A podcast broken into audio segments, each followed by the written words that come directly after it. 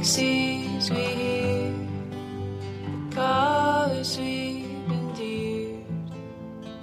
All right, everybody. Well, welcome back to another episode of Tell Me This. We are in not the quite the middle yet, but we are in the midst of our 10 part series on leadership and paradoxical mindset. And ah, Danielle, I am super, super excited that we have Jenny Gaither on the podcast today. Welcome, Jenny. Thank you so much for having me. I'm very excited to be here. Yeah, well, we're so happy to have you here. It's like I feel like we have such a powerhouse of guests this season, Danielle. So it's like it's amazing. So do you want to do the honors of introducing Jenny? Absolutely. And I have to say that every time I record a podcast on Zoom, and now Jenny is sitting next to me, I wish that the listeners could actually see us recording because like there's a smile on my face and my younger sister actually when she listens to the podcast she'll say i can hear you smiling. I'm like what does that even mean? But you know we can see me smiling here. And yes jenny is sitting next to me. I'm lucky to be her neighbor and Yeah. longtime friend. Um, before i have jenny introduce yourself give you a little bit about your background i just want to thank you for being on the podcast i've been lucky to know you through soul cycle and the Movemeant Foundation and carey you are in for a treat for listening to the true awakening that's actually happened over the past year. I've been so fortunate to spend probably 95% of my time with Jenny over COVID and learn so much about her. So this is just a snippet of insight. So Jenny, why don't you start by telling us a little bit about your background and your story as it relates to being a woman, a disruptor, and a leader? Well, I am honored to be asked to be here. So thank you, ladies. Yeah, so my my journey is pretty untraditional, but I guess all of our journeys are unique in their own little way. But as a dance major in college who moved to New York City to pursue this dream that I've had since I was 7 to be a professional dancer, I fell into the fitness industry because I developed an eating disorder and felt super low, just had no self worth. And so much of that stemmed from conditioning from society um, and the dance scene very much caters to one body type. So I fell into the fitness industry um, and I started teaching at Soul Cycle, which was the first time in a, years that I found something that I did not see um, myself finding on a stationary bike dancing to Beyonce. but, you know, things happen at crazy times. But in this cycling class, I found myself again. And, and strength was something I hated about myself for, for most of my life because being a strong woman was looked down upon. You know, women starved themselves so they weren't as strong and were more meek and lean and I was actually the girl that was lifting the women because I had so much strength, and that kind of got to me at a certain point. Um, so, anyways, I, I found me. I found myself again. I found something that I had lost, which was this sense of power, this energy, this electric fire, this vibrancy inside of myself that I am capable of anything I put my mind to. And when I'm in that state of mind, like I really do create a lot of amazing things. And so I became an instructor and I noticed that as I was teaching, my shame still followed me. It still lingered. And it was because I didn't think I was worthy of the title of a fitness professional because of my body and I, I had belly fat. And everyone at this time in 2012 really preached beach bodies, summer bodies, six pack abs. And I didn't have those. I was like, what are those? Um, so I would wear a sweatshirt with my hair down and just ride, which was crazy because it's like a Bikram class, you know, you're hiding. I was hiding myself from myself and everyone else. And I had this realization that enough is enough and we should all be confident and proud of who we are where, wherever we're at in our journey and any body that we have. And I started preaching this and I really just started disrupting the industry, the fitness industry, the diet industry at 23 and said, enough is enough. All of these unrealistic body standards create body shame, body dysmorphia, and eating disorders, and people feel worse about themselves than better. And movement wellness community should be about empowerment, empowerment of oneself and this sort of collective rising together, which is what I loved about Soul Cycle. It was sort of as a dancer, I was never really on a team. So I was like, oh my gosh, the first time I have a team. um, and my being this 23 year old in New York City, sort of taking over the scene caused a lot of people to turn their heads. And and I got a lot of attention in an amazing way which I was not seeking out. I just wanted to make a change for myself and other people. And I unknowingly was starting a movement. And women came to New York, flew to New York to meet me, wrote letters from all over the country to to essentially ask me what's next. And that's when I had this idea to start my nonprofit Movemeant Foundation, which uses fitness, physical movement, community to empower girls, specifically in underserved communities, to build self worth and confidence. And this movement that started from a tiny little idea, seed in my head, grew to what it is now, six years later, which is an internationally recognized organization that's hosted well over six large scale nationally um, held events that have impacted hundreds of thousands of women. We've raised over a million of dollars to impact girls all over the world by giving them athletic scholarships, providing them with body positive curriculum. And when the world flipped upside down during the pandemic, we decided to follow what the world needed. And the people that championed our message from the very beginning, which were the instructors, right? They are our beaming light of what we believe in. They are exuding our mission and they are providing the classes that we gave to middle school girls. So a lot of the fitness industry was suffering and is still is. So we wanted to support in any way we can. So we've been giving back to our community through grants and scholarships, and specifically BIPOC women who are business owners in the industry, as well as professionals who are keeping movement alive in their communities, which is keeping people alive at this point, right? It wellness has become essential to our livelihood, our, our mental health, and is what keeps us connected. So, lastly, I'm just telling you my whole life story Keep going. I am loving We could this. be here all day, y'all. Um, lastly, that transitioned into another branch in my career, which is what I really focus on now is my confidence coaching. And I help women from the ages of late 20s to in their 60s, very wide range of women of all different types of walks of life who really doubt themselves. And I think it's something I relate to and have dealt with my entire life.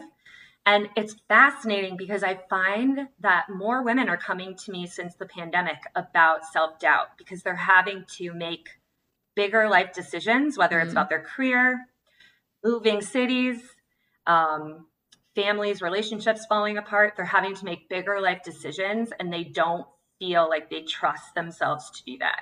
So essentially, I help women mm. do what I did in a soul cycle class, like find themselves again, build confidence in their decisions, career, and relationship with themselves. Well, I have to say, in that great introduction, I could go a hundred different directions. and I'm trying really hard to remember that we have a set of questions that we talked about. And so I'm going to circle back to some things you said. The first thing I have to get straight for the record is New Yorkers don't say y'all. So where does that come from? I'm so glad you asked because I should I should not be saying y'all, but I really oh, like Oh, it's not a you can say it. I just No, I'm not from the South. I'm from Santa Cruz, California. and then moved to San Francisco New York and back and forth and back and forth. But yeah, it's funny. Every instructor in the fitness industry says y'all. Yeah, that's awesome. I, I'm I went to school I went to school in North Carolina and lived there for 10 years. So I almost felt like I was coming back to NC when you said that. So I, picked up on it really quickly. So Yet another reason, by the way, Carey, I was so excited for the two of you to meet because there's so many things we're going to learn about each other yeah, this that's is right. going to be this collective, you know, incredible energy here. So Absolutely. Absolutely. So I'm really curious, Jenny. Um, you know, you've mentioned coach, disruptor. Wh- What's your definition of leader? Because clearly you are a leader, whether you set out to do that or not, you have become a leader. So, what's your concept of leader or leadership? When I think of leadership and the type of leadership I'm attracted to and the type of leader that I strive to be is someone that embodies courage and vulnerability, someone that brings the human experience to their professionalism. So Mm, while they're experts and they're talented and they're finessed in what they do and they show up and they crush goals, they are also human. they are Mm. flawed. They have moments where they are ineffective in their pursuits, yet they're still influential. Mm. How common do you think that is in a leader? Vulnerability and courage. I think it's becoming more common, hopefully. Mhm. I Yeah. think that energy is contagious and with all of the podcasts like your own and and sort of revolutionary women like Brene Brown. I know I Mm. know we have a big fangirl in the house. I mean, Glennon and Brene right here. Two- Yeah, Yeah. two and two fangirls or three fangirls for I mean, even my mom knows about Brene Brown. And my mom, Yeah. you know, is very disconnected from the self-development industry and and sort of I think that it's because the conversation is the the ripple, the drop in the Mm. water. Got I like how you said that too, because from all of the research that we have been looking into and from hearing people like Brene Brown and Glennon Doyle and the Sarah Lewises in the world about all these leadership traits that they are, they're not fixed. They're something that can be built. And when I heard you say courage and vulnerability and the ability to show up and really as you as a human, you know, I'm drawing back to why Carey and I have started this podcast, and that really is the focus on the paradoxical mindset. And Carey, you can start by maybe giving a, Jenny a quick story about how we got into that, and I can add a little bit more about what I think about paradoxes. But when you talked about Jenny, the courage, the vulnerability, and the human humanity first, to me that started the my wheels turning about what how these kind of show up in a paradox and how you navigate challenge and cultivate belonging by integrating this paradoxical mindset. So, Carey, as we talk about this, do you want to give Jenny a little bit of insight about where we came at this in terms of paradox and leadership? Yeah, I can. I'll I can give sort of the abridged version since we talked about it in the intro for the 10 part series. Um, essentially, um, I'm sure you know by now, Jenny, uh, you know, Danielle was a, a student in my leadership class, mm-hmm. which was awesome.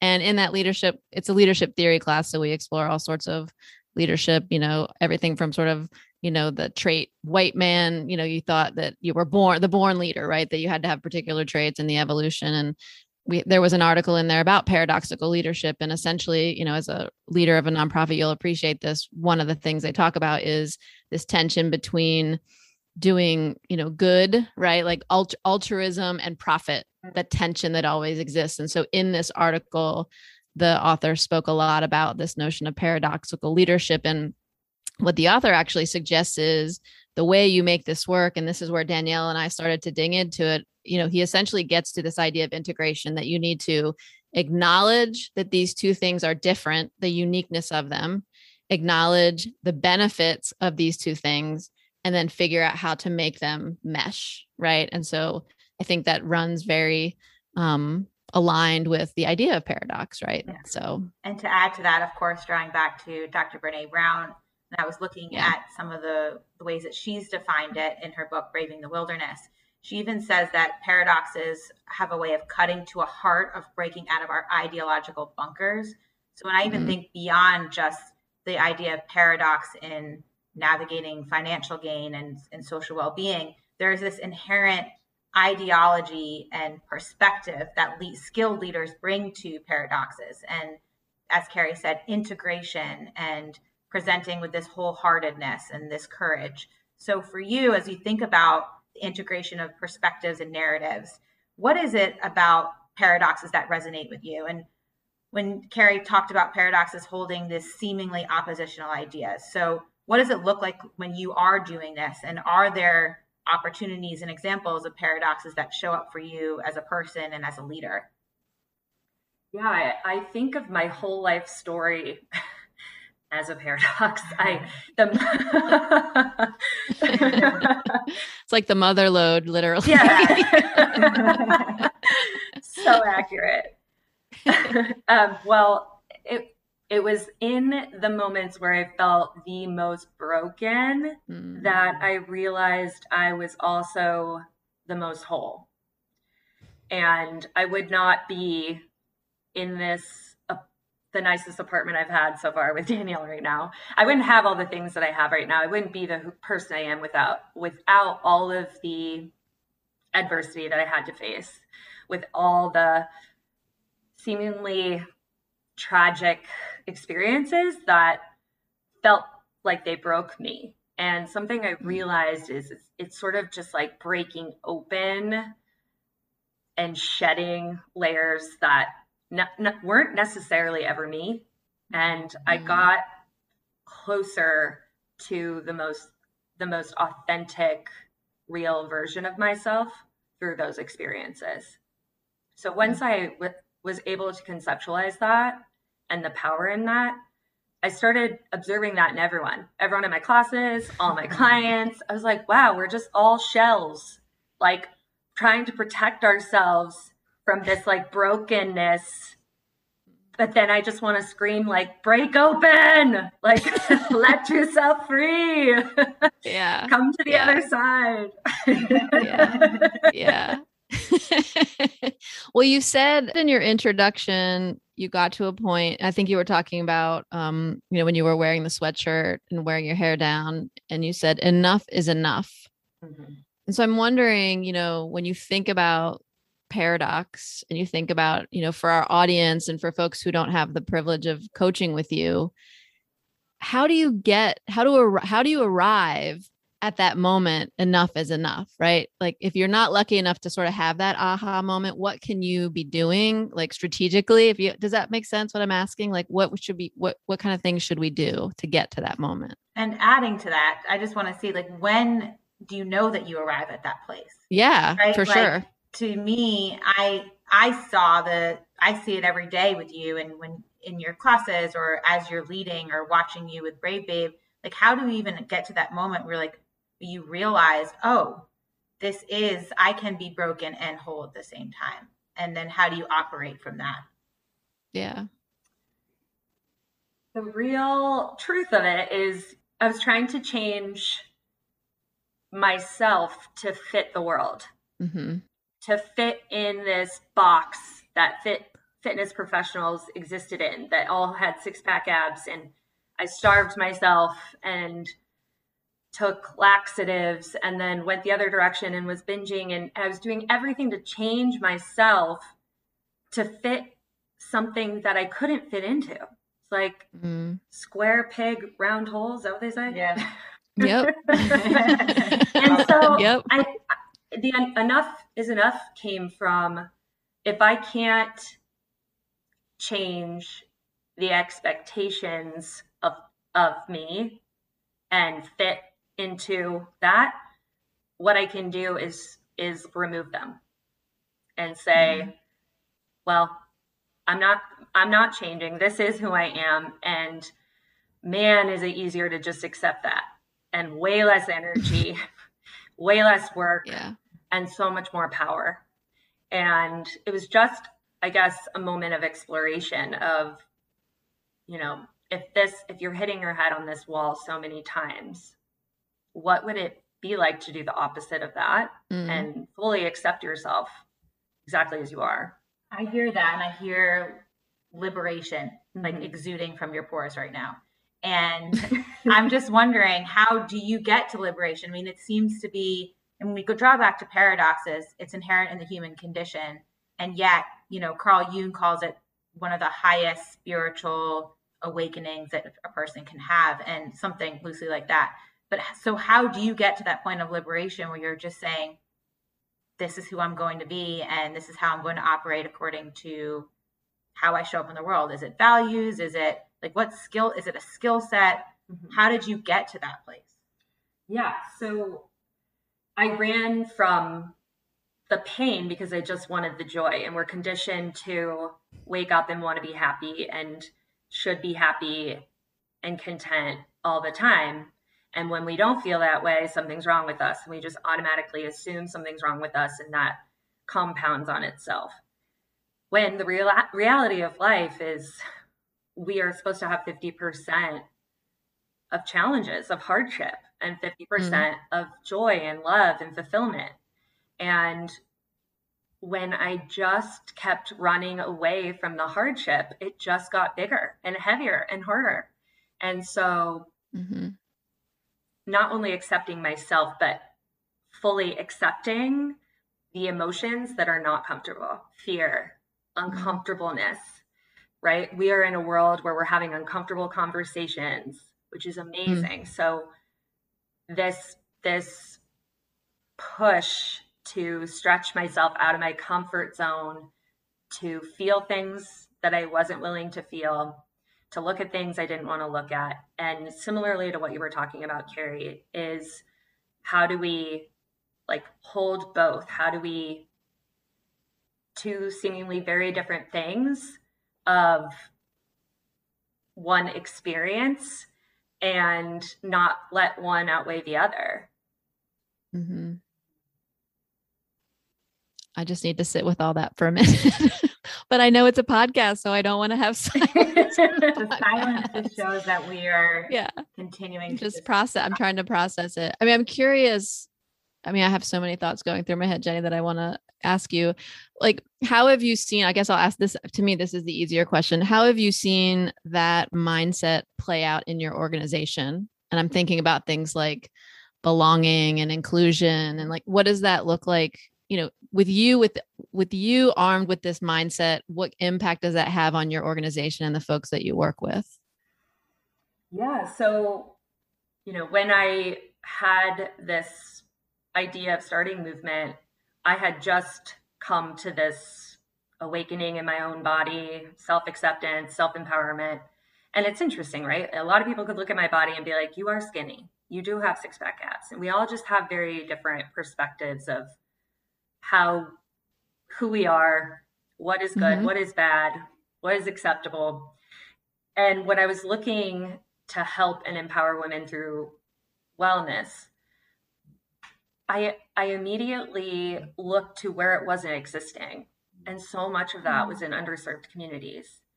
Mm. And I would visit schools with my founding partner, and we would see girls who didn't feel comfortable changing in the in the dressing room and wearing PE clothes and being active when their bodies are changing or when they aren't fit and the humiliation that they felt and the embarrassment that they felt when other people would pick on them for those things. So I've always sort of been drawn to where the gaps are and I feel like I'm very self-aware and I'm aware of what's going around me and what what's not working and what the oversaturated, over competitive. There's a there's a literally like four studios on every block in New York City. Yet in some communities they don't have one, right? yeah And hmm that is wrong. And and as someone who who didn't have the family that they wanted to go home to, I my therapist and I, Lisa, we are convinced that dance saved my life. Mm-hmm. And and because it was so powerful in my life, I wanted to make sure everyone had the opportunity to be saved. Mm. Tell me more about how this shows up for women because I know knowing you and knowing your career and what you're invested in, Movemeant directs towards women. You're you work with women in Brave Babe. So have you noticed this difference or what is so unique about the experience as a woman in leadership and working with women in navigating all that you're talking about from being broken and, and whole from giving just reckoning even with what society tells us about what we should and should not do, about acting in liberation. So, what is that about with women that you're so passionate and invested in? Mm-hmm. I think that the my angels in my life, the women that have also saved me and who've really shown me what I've cap- I'm capable of, we're all women, and and I noticed that as a woman, I wasn't taken as seriously, even in my own household. I recognized that women, especially when I came forward at 23, like were craving permission to also come forward and and speak their mind and be powerful and be brave. Words that we did not adjectives we did not associate with women. Mm. powerful strong leaders fierce confident.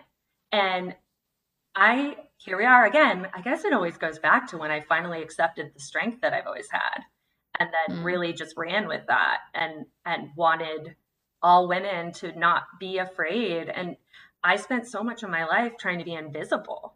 And I don't want women to have to feel invis- invisible. And so we have a lot of work to do. There's a lot that's been conditioned in us. And every single one of my clients, it's like we start with undoing, undoing, like unpeeling all these layers of what where that fear is coming from why mm-hmm. can't they stand up and use their voice? Why can't they wear whatever they want to wear to work? Why do they have to feel self conscious standing in front of a room of men? Mm-hmm. I just had so many questions that I needed answers. And so, yeah. and I, I still do. And, I have lots of questions. Yeah. And I just, I don't know. I, I, I find that when I don't understand something or if someone's not doing it, I'm just like, fine, I will. Mm.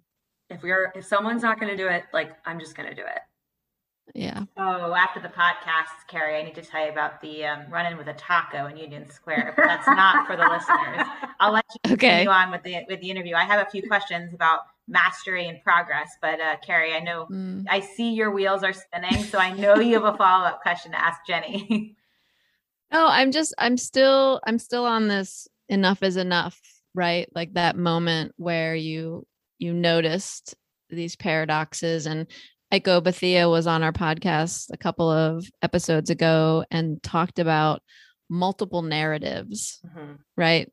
Um, and so I'm sort of sitting with this idea of multiple narratives because I can hear, and I think I've experienced myself this, especially. I mean, I think men have the, there are definitely men out there that face these challenges as well. It's, I want to acknowledge that. I think predominantly it's women who have the body image issues. And so being able to sit with these narratives of I'm a strong woman who doesn't fit the fitness industry, right? Mm-hmm. But I'm I'm strong. I'm strong and it doesn't fit. Like those are those are the multiple narratives and what I'm struggling with Jenny is how do we move people from this is a should mm-hmm. to it's just a multiple net right? Like it's not a tension that i have to fight and be upset about and hide and wear sweatshirts to work and you know that kind of thing. It's multiple narratives that i can hold. Mm. and what i'm struggling with is how do we move people from the tension and struggle to being able to hold those things? Um, and the other thing i wanted to throw out there for both of you to chew on is what i've noticed in myself and shame on me because one of my values is authenticity. What I've noticed about myself is I'm way better at holding paradox for somebody else mm-hmm. and being able to bring invite them into a conversation and say you can be smart and confused you can be right mm-hmm. but when it comes to my own self-talk and you can't see it but i'm shaking i'm wagging my finger at myself i'm not good at taking care of myself right and so that that I, I keep coming back to that question like how do i i can shift it i can help shift for others mm-hmm. and be in that conversation but it, when when it comes to self how do we help ourselves shift right? Does that make sense? Yeah absolutely. Yeah yeah. I think i think the most important question is why. Why mm. isn't it working? Why why are you always we don't we acknowledge our pain but we don't acknowledge the road that keeps and like giving us the same outcome. Yeah. You know, it's like we Yeah. turn our head to that part, but we're like, oh, here I am Mm. again. It's something's wrong with me. It's like, no, how'd you get there? How'd you wind up in that same result over and over and over again? Mm. So why are you choosing to believe that you're not great at self-care? Why are you choosing to believe that you don't fit in this industry? And when you ask yourself why, it really starts to create this internal narrative of like it breaks the the construct. It almost like allows a little more room to maybe think a little Mhm. differently. Mm. So when people who are listening ask themselves that question, one thing I have found in the research bears this out is when we hear others, and this is part of the reason why I wanted to do the podcast, is when we hear about others' stories and we hear their struggle, and most importantly, we hear their overcoming, that brings a sense of belonging because we're like, oh, we aren't the only one in this struggle, right? So with that in mind, if an audience is listening and asking why, and they have a response, what do you think are the most common answers to why? Like, what are the themes or the threads for that? In terms of can you give me the scenario again? Like you- Yeah. So, so like you said, when you when you find yourself in this situation and you find yourself coming back to that same thing, you're not taking care of yourself, or you're not, you know, you're you're you're hit- you're beating yourself up for your weight or whatever it is. Your your your recommendation, I think it's a good one, is to ask yourself why. Mhm. And so my immediate thought was, well, I bet a lot of people say it's because they're scared of something. Mhm. And I'm just wondering, like, in your experience as a coach, Yeah. what are some of the like common answers that people give for the why? I guess that's what I'm asking. Yeah, yeah, they give all kinds of excuses. They Yeah. everyone has one Yeah. million, and then you Yeah. know what I say to that? So what? And then they and then it's like mic drop. I love it. I love saying so what. Everyone's like, oh. Yeah. um, but but truly, and then it always comes back. It always comes back to how you think about yourself because how you're thinking about yourself is creating your actions. But that's my question is right. So you're talking about how you're thinking about yourself, the self awareness piece, and the choice.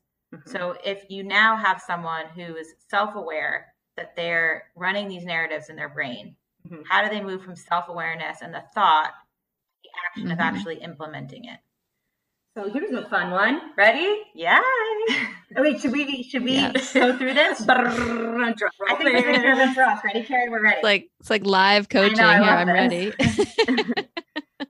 um, the truth isn't real.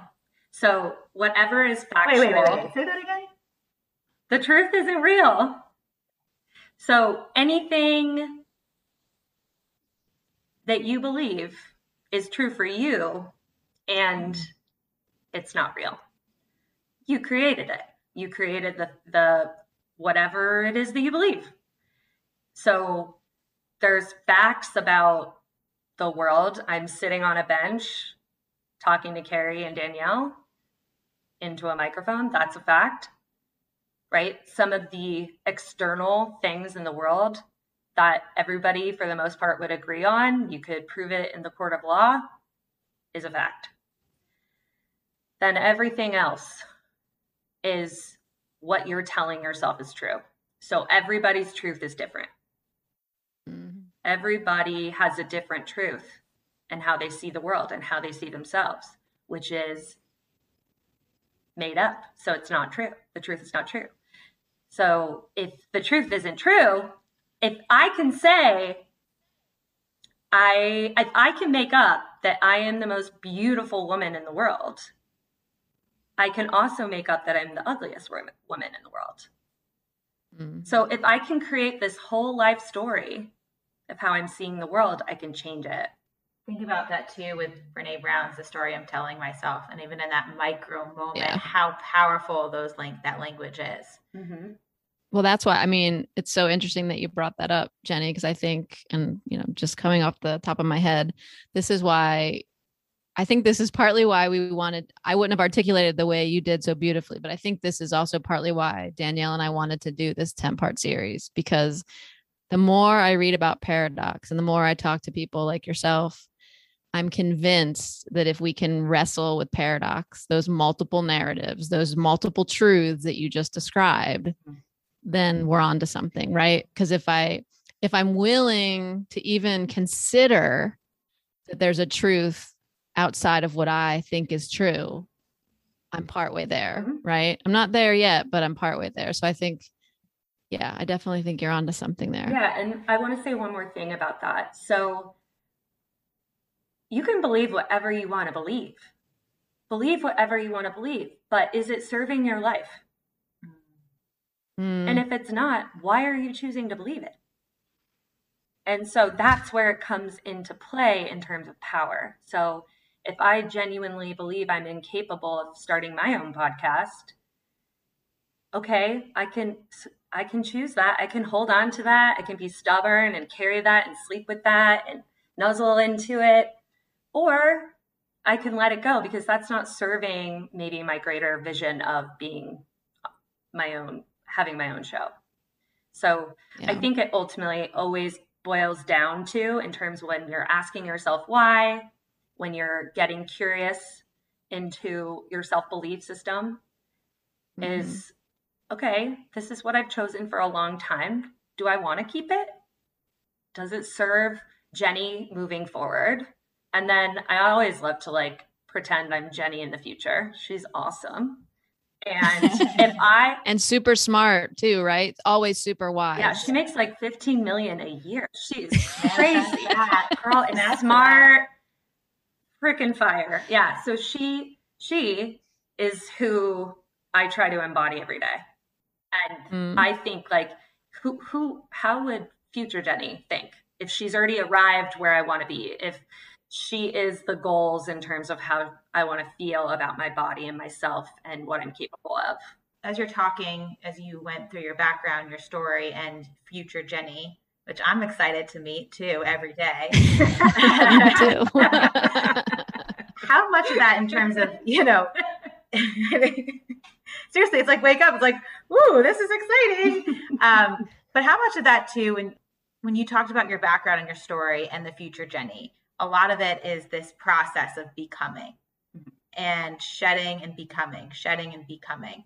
So I'd like you to flesh that out a little bit more for us from your story and then how you then externalize that to the people that you lead. This constant ever changing process of becoming as as humans. hmm Yeah, I just don't believe in a ceiling. I don't believe in limits. And I don't believe in that for anyone, and especially myself. And so today is who I am today, but tomorrow I, in my mind, allow space for myself to be someone completely different and to arrive into a whole different mindset that I didn't think think of today, right? Like I Mm. I guess I don't, I'm never, and maybe this is not a good thing. I don't know. Is this therapy session? But I, I just, it's not that I'm never not fulfilled because I'm super fulfilled, right? It's not like I'm chasing something that doesn't exist, but I believe mm-hmm. in,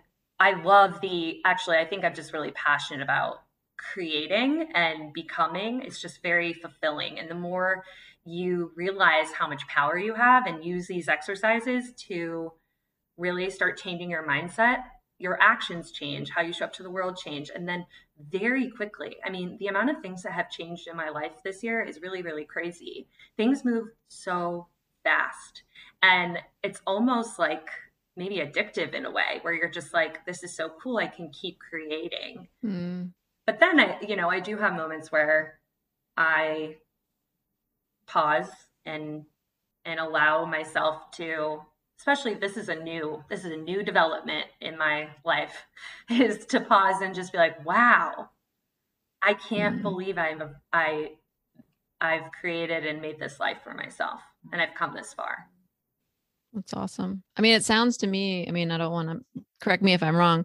It sounds to me that you have figured out how to focus on it's another paradox that Danielle and I've talked about is this notion of outcomes and journey, right? Like outcome and process. Mhm.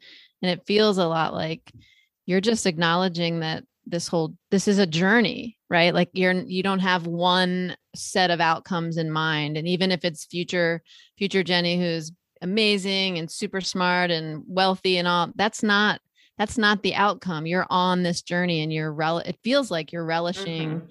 that journey, right? And that's a really nice it feels like that might be a really nice space to be in. So Yeah. Yeah, and it's not always easy though, right? It's no. it's like the the it's embracing the the positive and the negative of growth. Yep. Yeah, so that's my question. I, and I like how you use pause. I was going to ask you, what happens when you get stuck? Because inevitably, you know, I'll wake up and I'll have, I'll, I'll try and, and use Jenny's strategies and mean, what's the, what's the Danielle I want to manifest at 6 p.m. And then inevitably something happens, and I'm like, all right, I'm going to pause. I'm going to reset and see what happens. But when you are facing that adversity, that challenge, whether it is just the day to day grind or a long term sense of languishing, how do you use paradox or just what are those strategies you use to overcome those challenges and adversity? hmm I don't want anyone to think I'm superwoman, by the way. Like I while I She feel is. very excited right now, it's because I am I am in motion in a big way, but I want to say as Danielle knows, I've had the past not this year, but the year before, like the past 2 years before, I felt more stuck than I've ever felt in my life. Mm-hmm. And couldn't find couldn't find what was up or down or what I wanted or what would make me feel better, but I just felt like I was slipping away into nothingness almost and and couldn't find my way out. And Mm. I think what what got me through that time because you know I, I also when I don't when I don't feel my best, I don't want to be around people. And Mm. so I was isolating, I was doing all the things. Oh, yeah. So then I, uh, this is where like the power, do you know what I'm going to say? I do. um, so, so I was like, I don't, so tell me. I, I, I, I was having, so, so the reason it was so low, I, I was living in San Francisco. I had just broken up with the guy that I thought I was going to marry. I lost my cousin who was in a tragic accident and was my sister, business partner, best friend, only person in my family I was close to. And I was just trying to hold on to something. And so I ended up mm. moving back to New York because New York felt more like home than anywhere else. And I, you know, I think we all have expectations, whether we try not to have them or not. And the reentry wasn't graceful it wasn't as easy Mhm. as I thought it would be. And and moving at 30, I really thought it would be easier to cultivate friends and have plans on the weekends and and I realized that those things were available, I wasn't available. And so I just kept suffering because I was enabling the suffering. I was choosing the suffering every day. I had Danielle, I had people like Danielle who would come to my class and make conversation and seemed really kind and open. And it's very easy to, you know, Who would love hang out with her. But I, I chose to be alone and I chose to just be stubborn and again, like grip to what was not serving me. Fast forward, I had a, uh, I was listening to the Almost 30 podcast. I heard that they were, I thought the girls were so funny. I loved them. And they had an event coming in New York. And I was like, oh, that would actually be fun. I haven't really done anything. So I think I'll go. And I went, and it was like 200 women in this space. And Milana Snow was their energy healer. She does Reiki healing. She was at the, she was leading this Reiki energy session. I was like, Reiki, what? What? Like, what's, I'm sorry, what? How do you spell that? What, are- what are we doing? I'm closing my eyes for how long? yeah. So then she puts on this playlist, and I am like, music is my love language. And I was like, Mhm. oh my gosh, we are spiritual music sisters. Like, we are spirit animals through music. And basically, she took us through this meditation, energy healing. And it felt like 10 minutes, and we had our eyes closed, and she touched my heart with her hand. And something just like broke me open and shattered me open at that moment. I opened my eyes so embarrassed because I was hysterically mm-hmm. crying. And I opened my eyes, everyone is crying. And I was like, oh my God, I'm not the only one in pain. And it was right. it was eye opening because when you're in your own bubble, you think you're the only person feeling suffering and pain. And it was like, Mhm. no, everyone is feeling pain to some degree, to some level, is going through something. And the world does not just revolve around me. And so it's just such a great wake up call, an opportunity like, even in the toughest city of all cities, people cry. yeah, I loved it. absolutely. Oh, I love hearing that story. That's a great. uh, Thank you for sharing that. That was amazing. That word stuck, I have to say, I know what you mean by stuck when you said it, Danielle. It kind of bothers Me me too. though, that word stuck, because it to me, it's like I'm thinking as soon as you said it, I thought about like this stake, like a uh, like a piece of wood in mud Mhm. that like right, like it's not. And I just feel like I don't know the um the book that I wrote is about transitions and something that I really write about in the book is that so often when we get in these these uncomfortable situations whatever it is you know if it's if it's loss you know grief whatever it is our human reaction is to sidestep it run through it quickly avoid it right? Like just get through it really quick like do we have to do something.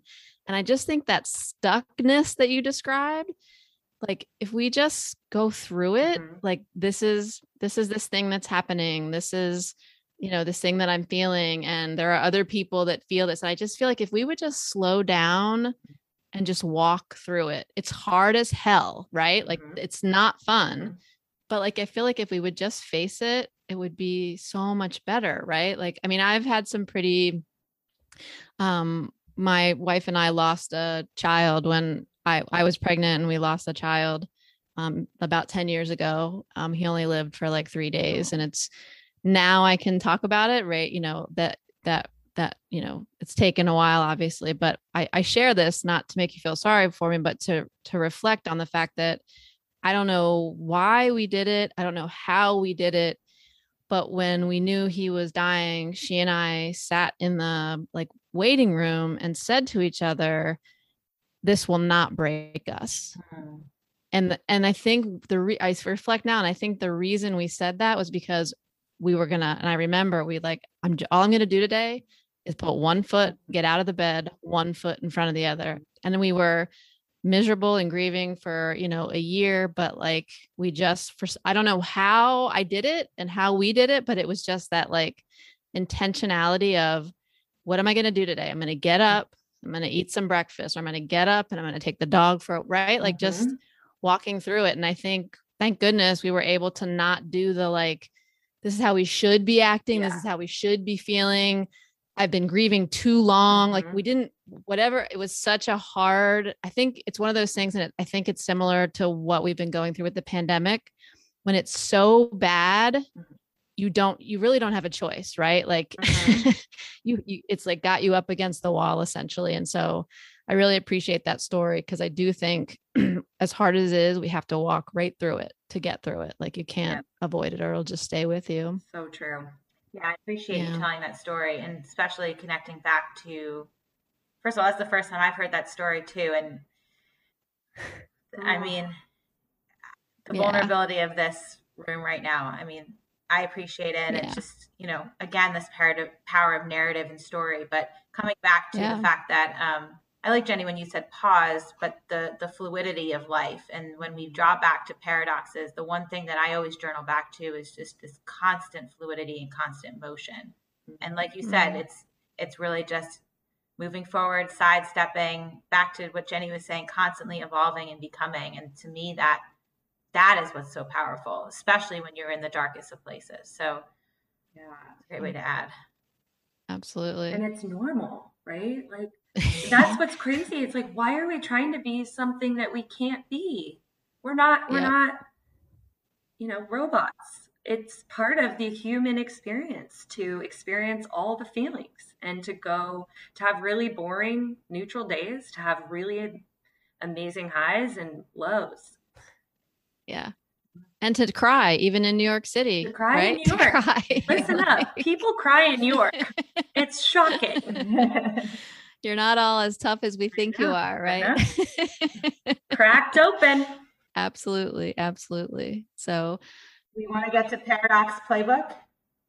Yeah, let's do it. I was just gonna say, yeah, I want to wrap up. Okay. So So our last question for you, Jenny, is this new little segment that we decided to come up with last week called um, "From Playlist to Playbook." Mm-hmm. So when we think about paradoxes, we know we've talked about how they're inherent in the human condition.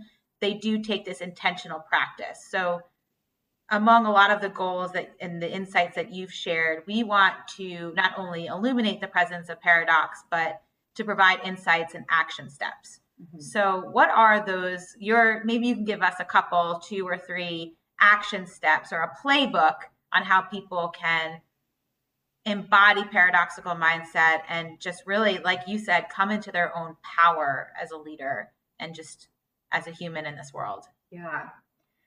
I so believe in failing to succeed in small ways or big ways. And it actually, when you plan to fail, it's less brutal. so when you look at your goals, even if it's, you know, your goal for the day, goal for the week, year goal, vision, something you're trying to get to, how can you set yourself up to fail to then succeed? And what I mean by that is you know the risk involved and you know the outcome regardless if you know you get where you want to get to is going to give you that nugget of information knowledge substance to get you to the next ring to move you forward right and so while failure is definitely something people for the majority are so afraid of push away. I'm a huge believer that you know when when we think failure is you know potentially losing it all it's like when we don't take the risk is when we actually lose everything that we That's could right. be. So that would be one. It's like really think through like how can in small ways you fail to succeed every day and just get used to failing because it's awesome. I fail all the time. And then and then i'm like wow i know so much. And i'm like i think that's why i'm a coach. Everyone's like you're 33 like and my some of my clients are in their 60s they're like how are you so wise? I'm like i'm not afraid to fail. So i've learned a lot. Um, hmm and then secondly is it goes back to what i was talking about earlier of this 50-50 life if our goal is not to wake up to be happy because that's essentially going to set us up for failure if we don't achieve that. What is something that embodies 50-50 that so you know you're going to achieve it that is a intention for the day or an, a purpose for the day or for the week? So for example for me it's impact. Impact involves 50-50 right? Because of the process of making impact but it's po- it's possible regardless. Mm-hmm. and another one is love. Like i'm waking up to feel love be love give love. 50-50 some people might be like ma'am i don't want that. Okay you know? Y'all, I don't want that. That's what they would say. y'all i'm from california but yeah just really thinking through i know i know people talk a lot about like intention setting and it might be a like buzzword that people are overhearing but i find it so powerful to think through using that word in terms of growing as a leader growing as Mhm. a person when thinking of not just positive affirmation based intentions Yeah. but one ones that come with challenges come with grit and all these other things that you have to lean into You say that love and impact are your values. Is that something 50 50 is based on values or is it change every day? doesn't have to be those were the first two that came to my head I love them. yeah those are i think those are good ones i i i appreciate and also use the sort of intention setting um, even if it is buzzy so i have a coach and i do a little bit of coaching and i've started doing that with my clients and i think the reason i started doing it is because too often it's so easy to set a big lofty goal like i want to run a marathon uh, that just you know, as an example and that's not like that's pretty that's a big for especially if you're not haven't done a lot of training, right? And so I say to I ask my clients, but like let's set like intentions for today, right? Because to get to the marathon, you have to agree to do something today, Mhm. even if it's four months away. And if you don't do that thing today, that thing in the future is not going to happen. So I often think intentions are nice because it's just those those small steps that are often the hardest ones for us to take. Yeah, absolutely. Um, yeah. So yeah, that's good. So I love the the failing to succeed, intentional fail, which I think is really hard, especially Danielle, you can attest to this. It's really hard for doctoral students to to buy into that. Um, and then I love the 50-50 idea because that I I've started saying when I when I run because I'm really hard on myself when I run, I say um, progress over perfection. So it's that same sort of idea, right? Like giving yourself some grace to, to just have a good day and success, success in a different way. So I like that 50 50. Yeah, That's a good one. yeah, one. it's like you're winning by just showing up. So like, That's how right. awesome is that? And some mornings, that's what I say to myself, Jenny. I'm like, look, you got up. yeah, It's 5 30 in the morning. You got up. You are out here. Be satisfied. Don't beat yourself up because you're, you know, tired. So yeah. I mean, I showered today, so it's been a very big day. You should have seen it three days that's ago. a good day for Danielle too. If you, if you showered. so So- true. Look, my hair actually looks like it's blown out. Mascara. Good for today. That's awesome. So, well, look, I, Jenny, I cannot thank you enough for coming on the podcast and spending so much time for us. And Danielle, I'm always appreciative of you and finding this amazing person and inviting her on. And I hope maybe Jenny will come back. And I did a, um, a series this summer with coaches. I actually um, interviewed a bunch of coaches, which was so much fun. So maybe you'll come back on later this year and maybe dig in more specifically to your sort of the Jenny way of coaching would be would awesome. So that. Great, Yeah. great. So yeah. So thanks everybody for listening. Um, this has been one of our episodes in our 10 part series on paradoxical leadership, and you have been listening to Tell Me This. So thanks very much. Take care, everybody. Your last year, someday